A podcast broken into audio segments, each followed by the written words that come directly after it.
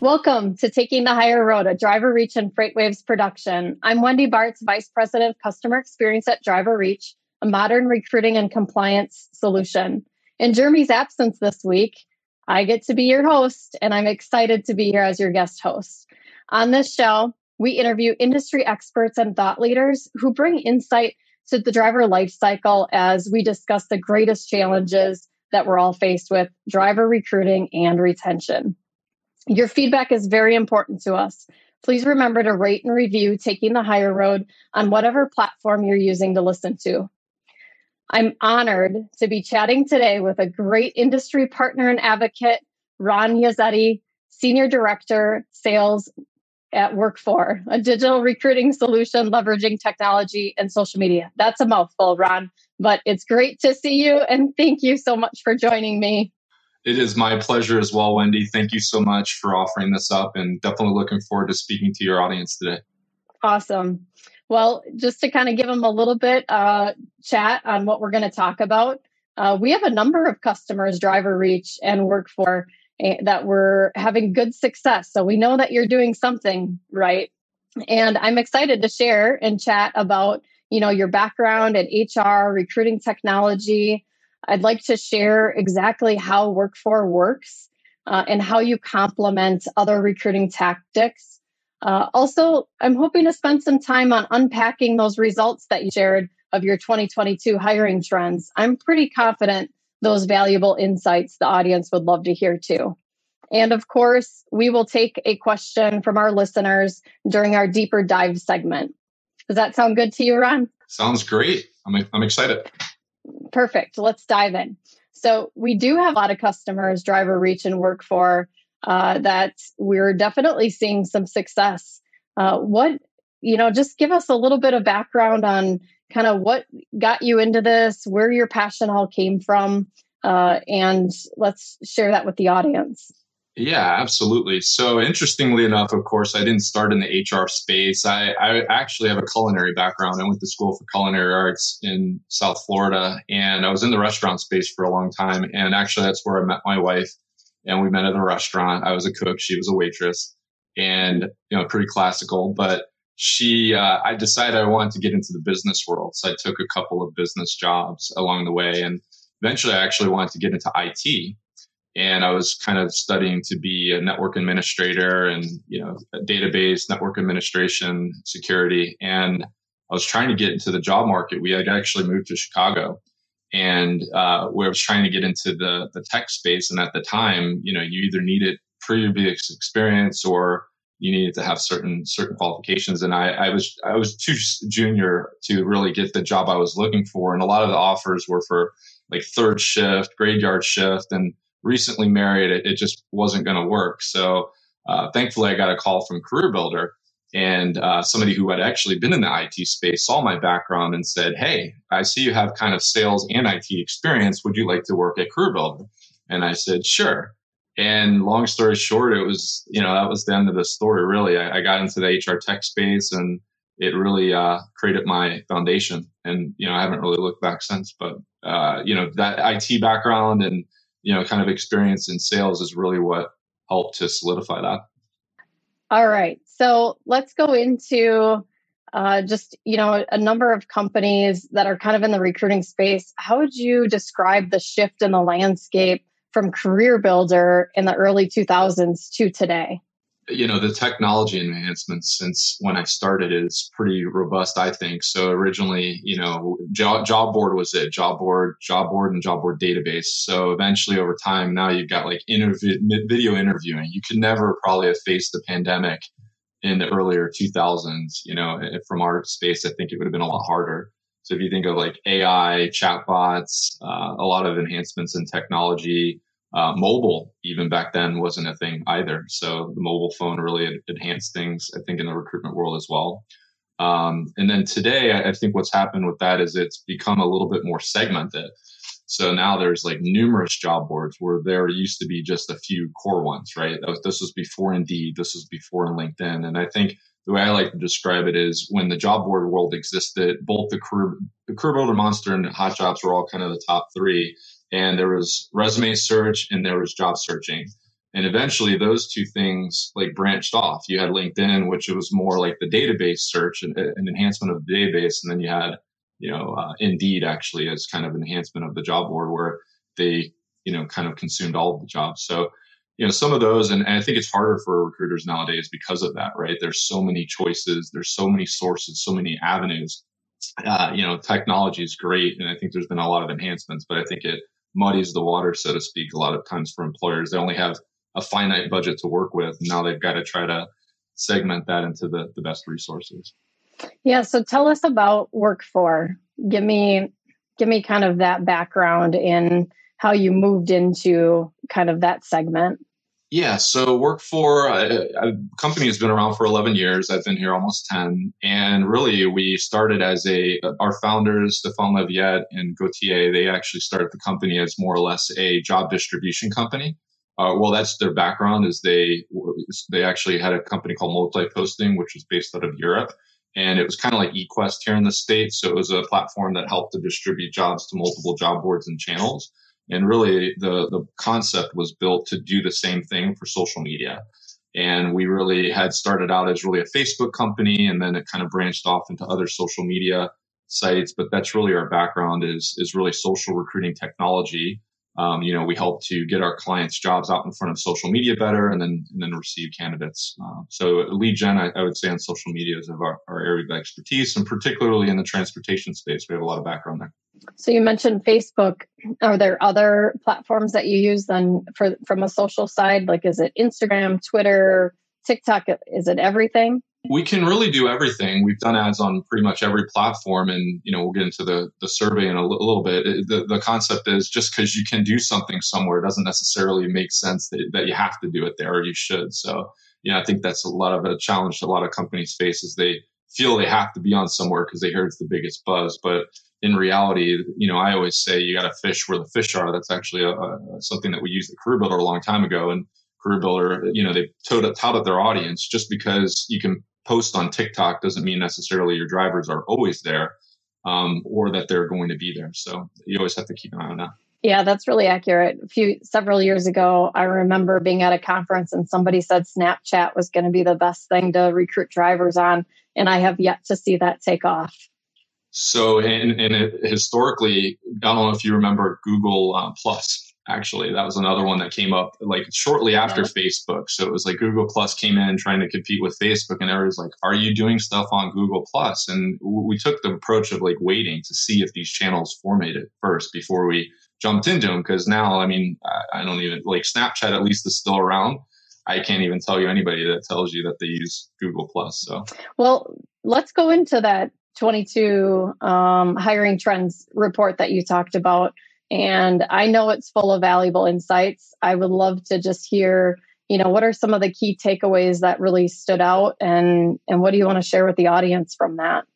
Sure. And by the way, just to, to preface it, I, we did this survey with 10,000 drivers. We surveyed 10,000 drivers. And so there's a collective, a good collective mix of data from a lot of drivers across different backgrounds, experiences, locations. And so pretty comprehensive data. And, and we're happy to obviously share the report post the, uh, the podcast. But as far as things, key takeaways that I learned, the first and foremost was that, you know, uh, we did a, I always talk to clients all the time about figuring out the best time to reach candidates. I think you want to try to like pick the, the perfect angles of where you can improve and finding out when the best time to reach your candidates is one of them. So we asked the candidate pool, you know, what's the best time to reach you, morning, afternoon, or evenings. And what was interesting to me that stood out is that, believe it or not, I, I would have said probably evening time just because you know, during the day, I felt like they were driving and, and, maybe as they're winding down for the day, they would be willing to accept calls. But it was actually afternoon.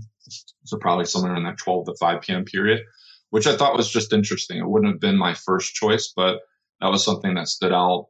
Um, there's also, you know, I think the frequency of people of, of employers and calling, that's another question that we asked. And it was very, they always tell you that they get bombarded with phone calls and we assume that they are. Any you know, strong in demand candidate pool is going to consistently want to be reached or, or people are going to continue to want to reach out to them. But 56% of the people that we surveyed said that they were getting calls daily, getting contacted daily by recruiters. 38 said weekly. So within the, between the two, I mean, you know, you can imagine they're just getting bombarded with phone calls throughout the day and the week. And, you know, that's basically what you're competing against, right? So what's going to make you stand out? You know, how are you going to make yourself self stand out? Those are some things that I were thinking about when I saw that data. And then the last piece of information I thought was useful that stood out was really a question that we asked in regards to why uh, job seekers thought that they were going to, why most candidates don't or drivers stay with their company. And to me, you know, of course, the number one reason was pay. That's the one that you hear a lot. But beyond that, the two that really stood out to me and what I think are controllable are lack of respect, honesty, and transparency. And then the second one was um, was a failure to follow through on the recruitment process. So these are two things in my mind that are, you know, pay you can kind of control to some extent, bonus and all those tangible things that are controllable, but to, to how you treat somebody, you know, showing empathy. These are things that I think were really easy to do so that clients can do, you know, or they, uh, uh, our customers can do. They can, you know, have frequent conversations with their drivers, see how they're, even sh- telling them that they matter you know, having a, you know, anytime they see them showing and emphasizing, there was a lot of feedback from drivers and most of it was centered and, you know, we asked for actual personal comments and a lot of them had to do with how, you know, do, does the, does the carrier know what it's like in my shoes? And that to me was, was really what, what stood out. Yeah. And what are, what are some of your thoughts around kind of that area of you know, th- kind of seeing them through the process, where some of those breakdowns are, or what's your thoughts on where that's coming from?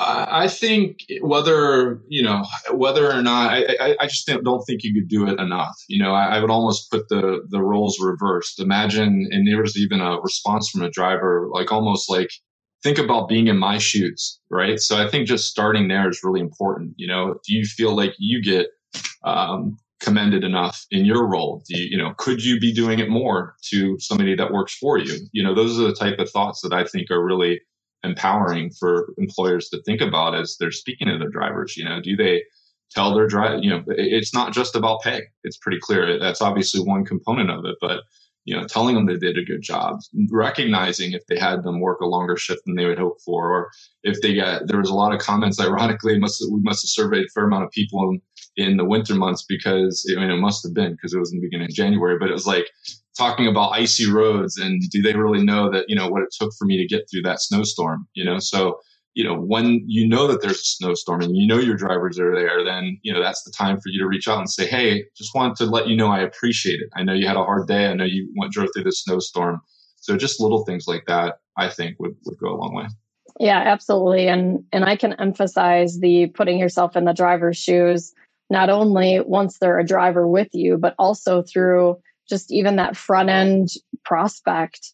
And what is it like for them to fill out that application?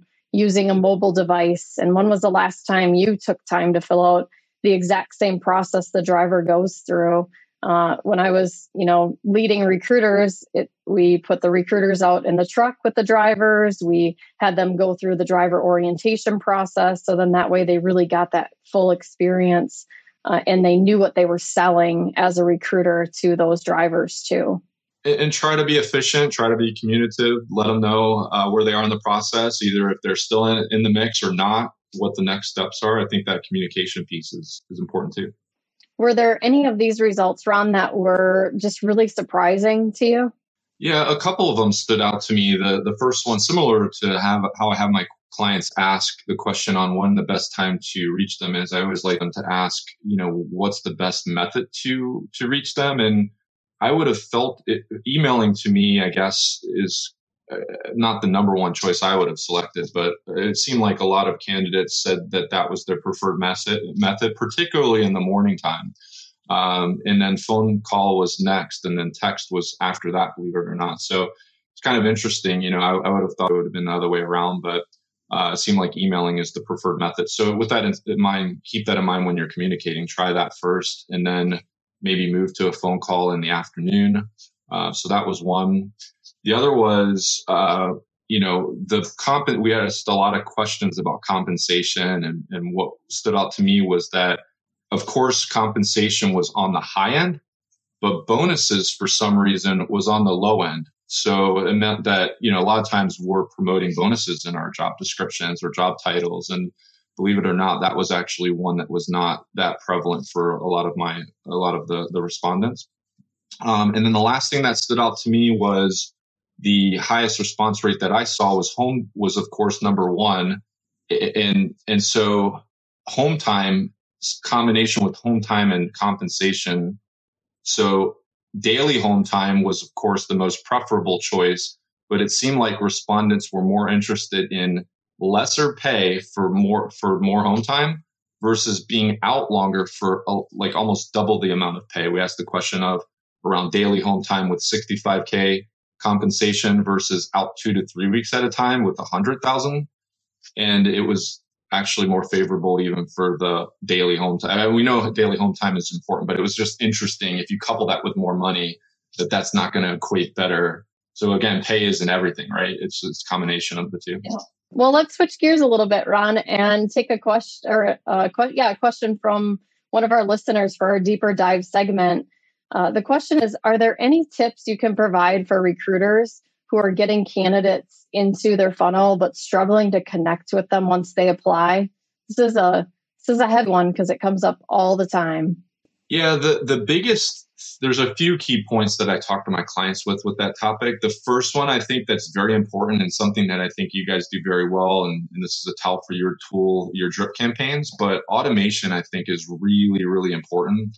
Uh, you've got to have a consistent follow up process. I don't care any type of outreach, whether it's sales or recruiting. You know, you have to have a process, and consistency is a big part of that. And you know, not just relying for a recruiter to do the same thing every single time, but have some sort of animation behind it, automation, excuse me, is going to be really important. Uh, the timing of the follow up. So you get these leads, as mentioned, you know, 80 something percent of them are getting contacted between daily and weekly every week. So you have to get a hold of them quickly if you can, right? As soon as you get a lead in, you got to be able to follow up with them very, very briefly. And we recommend usually within the, the first few minutes if possible. Um, the content that you're sending to them, the benefits, the compensation, you know, all of those things lay a part into uh, getting a hold of the, the, you know, consistently getting a hold of that person. But uh, the time of day, right? We talked about getting a hold of them early via email and then maybe in the afternoon with a phone call. Um, the timing of the day, the, the channel that you're reaching them. All, all, I think all of those things are levers, and you know you want to try to enhance your your best chance of success. So the the more levers of those that you can switch to, to yes, the better. Yeah, absolutely. And I'll add to that too, Ron. The one thing that a lot of our listeners probably don't realize is how many touches it takes to get a driver's attention. And it's anywhere from 12 to 15 right now. And those are all different ways of communication calls to emails to text messages to seeing you on social media, seeing the back of your trailers, just all the different ways that, you know, we're branding our companies out there.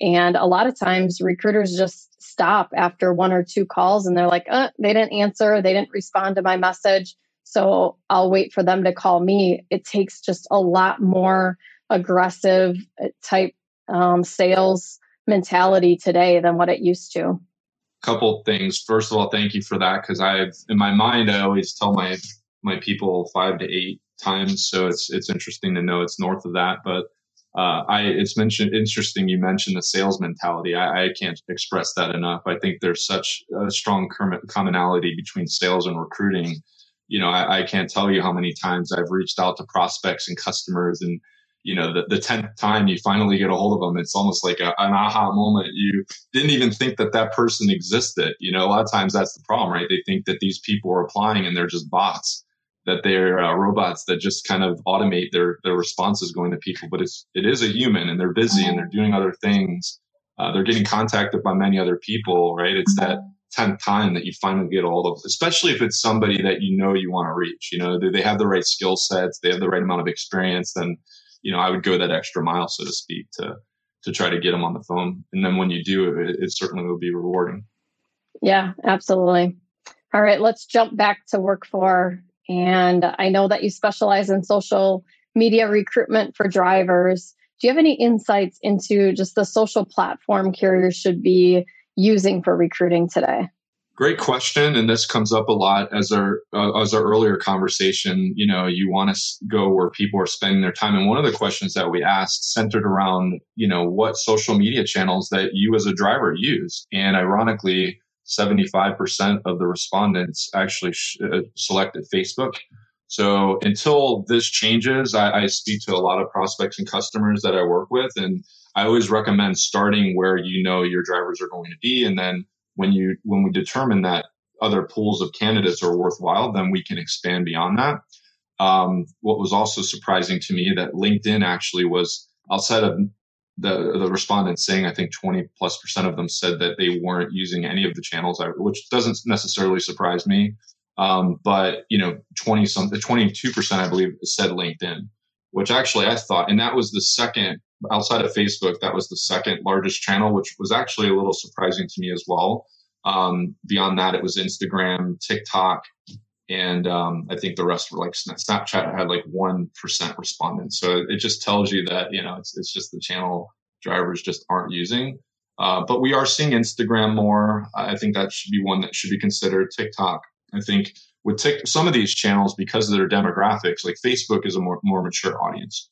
So you're more likely to get experienced drivers there. And that's just the way that it is. What we're seeing with some of the younger channels like Instagram and TikTok is that drivers are there, but they're usually going to be earlier set drivers with less experience or you know you got a lot of uh, transportation companies that have transportation programs cdl programs are or linked to them these are great channels for that because you're getting you know that new age candidate who wants to get into driving. So if you do, or if you're acceptable to reach younger audience drivers, then I think think you know. So think about that when you're choosing your channels as well.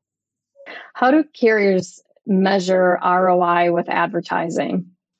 So I look at it, you know, we make the correlation to sales. So I always try to have recruiters look at it as like a funnel, right? So what we help with, of course, is top of funnel. So getting candidates and leads and then generating them through that funnel. That funnel could be, you know, multiple steps and processes along the way. So, you know, I look at metrics from both of those, the top of the funnel and, and the bottom of the funnel. We're, we're more on that top of the funnel side. So it starts with usually cost per lead and then also cost per qualified lead. So those are the two metrics that we tend to follow a lot, CPL or CPQL. And uh, from there, those are what we see. So we can educate our clients to benchmarks and what they're seeing in the marketplace. What's a good cost, what's a bad cost, and what's an average cost. And then, you know, you look at the bottom of the funnel, and that's actually, uh, I'll, I'll, speak to it briefly, but you have more experience, I think, in it than I. Uh, the, the metric I like to at least try to get to is cost per hire, right? So that's the complete bottom of the funnel.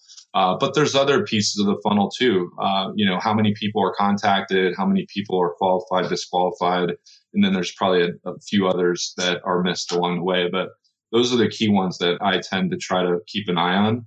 And uh, cost per hire, of course, being hopefully the the ultimate goal, but a lot of a lot of points between A and B, and you know, you guys are an integral part of, of that funnel. We're I, I think of us as top of the funnel, and you guys as, as bottom. Yeah, it's kind of like cost per hire or cost per lead to cost per hire, and depending on you as a carrier, it's good to have a few touch points in between uh, so then that way you can kind of see, you know, what could be from a funnel standpoint, where are you losing them?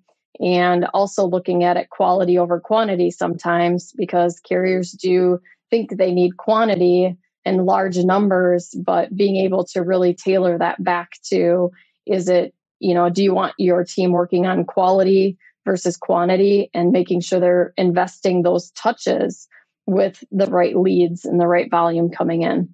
Yeah, there's also a lot of bad habits that come from volume sometimes over quality as well because I've seen a lot of times like you know it's like sifting. You have to sift through all these candidates. And if you have a mm-hmm. bunch of them the recruiters are happy because it's like euphoria because I've got a lot of leads that I can call. But in reality they know that they're sifting through a lot of people that aren't the right fit. And so they're spinning their wheels and wasting their time.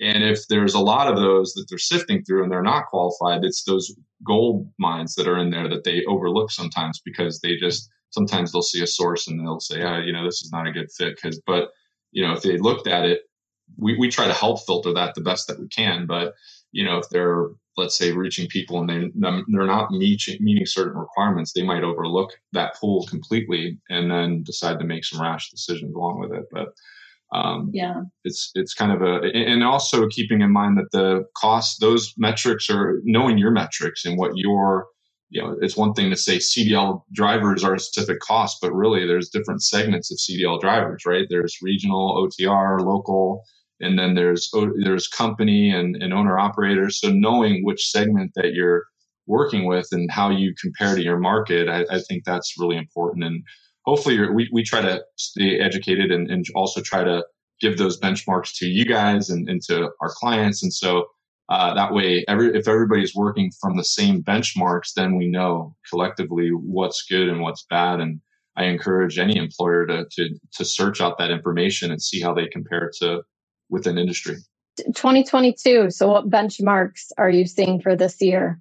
Yeah, right now I'll, I'll, talk about two things. So the, we obviously cost talked about cost per lead. So right now at work for in general, we're seeing between twenty and fifty dollar cost per lead. And again, that that varies a lot based on market, um, job type, and and benefits, compensation. There's so many factors that can go into that lead cost, but that's usually what we're seeing. So we try to measure our clients based on that, um, and then cost per hires as, as well. And you know, for the feedback and information that we get, that's anywhere from a thousand to, to 2000. I'll also say these metrics, you know, continuously go up and I would say they'll probably fluctuate over the next few years. But one of the things, the trends that we've seen over the last two or three years is increased costs. So, you know, just keep that in mind when you're budgeting whether or not it's for us or you or, or whatever they're using, just consider that their costs are, are, it's increasingly getting more and more harder to reach these drivers. And we see that and we know that. So clients have to be prepared for that. They shouldn't be a lot of times sticker shocked. I mean, I remember we used to always like two or three years ago, it was easily five, ten dollars for, for leads. And now, you know, it's, it's north of $20 on average. And you know, it's hard to uh, predict what it's going to be in a year from now. I, I, don't anticipate it going up as much as we've seen over the, I think there's been some very strong global events happening in the last couple of years that I don't know. I hate to say this, but I don't know how it could get progressively worse. But with that being said, I, I really don't think it will. Fingers crossed. And if that's the case, I think hopefully we're stabilizing a little bit, but also prepare for that unknown. You know, put a little extra mm-hmm. in the, the budget for that unknown. And if you don't use it, great. But if you can accomplish what you need to and, and it was the same budget as last year, that's awesome. Congratulations. But at least make sure to give yourself that cushion. And then, you know, it's easier to do that than, you know, wait for the moment that you need it. And you got to go back and we, we, and none of us like to go back for more budget. So just preparing for that unknown would be my biggest. Yeah. I, I hope you didn't just jinx the market there, Ron. I, have got wood on my desk, so I'm knocking. But I, I you know, I, am an optimist at heart, so it's hard for me to think otherwise. But you know, l- let's just face it: we've seen a lot of turmoil, and if anything, I will say the positive is that we've probably prepared ourselves to deal with a lot of stuff. You know, we, we've dealt with a lot of battles as salespeople, as recruiters in the last two, three years. I think more so let's put it, and I'm sure you probably agree with this, but I've probably battled more challenging situations in my work in recruiting in the last two to three years than my last 20 years in the recruitment marketing space. So, um, one thing's for sure is that I think we can all say that we can battle through adversity. And uh, I feel optimistic that as, as recruiters and hiring managers, we can deal with more if, if it comes up with, but hopefully it gets better. Well, Ron, thank you so much for joining us today. I really appreciate our partnership. You're a great resource, and I look forward to many more years of working with you and networking and bouncing ideas off of you. I only wish you a great 2022. You as well. Thank you so much, Wendy. I appreciate it. Thanks for joining me for another episode of Taking the Hire Road. Remember, you can submit any questions or comments, including those that appear on an upcoming deeper dive segment at podcast at driverreach.com. And don't forget to rate and review Taking the Hire Road on whatever platform you listen to. Until next time, thank you for taking the higher road.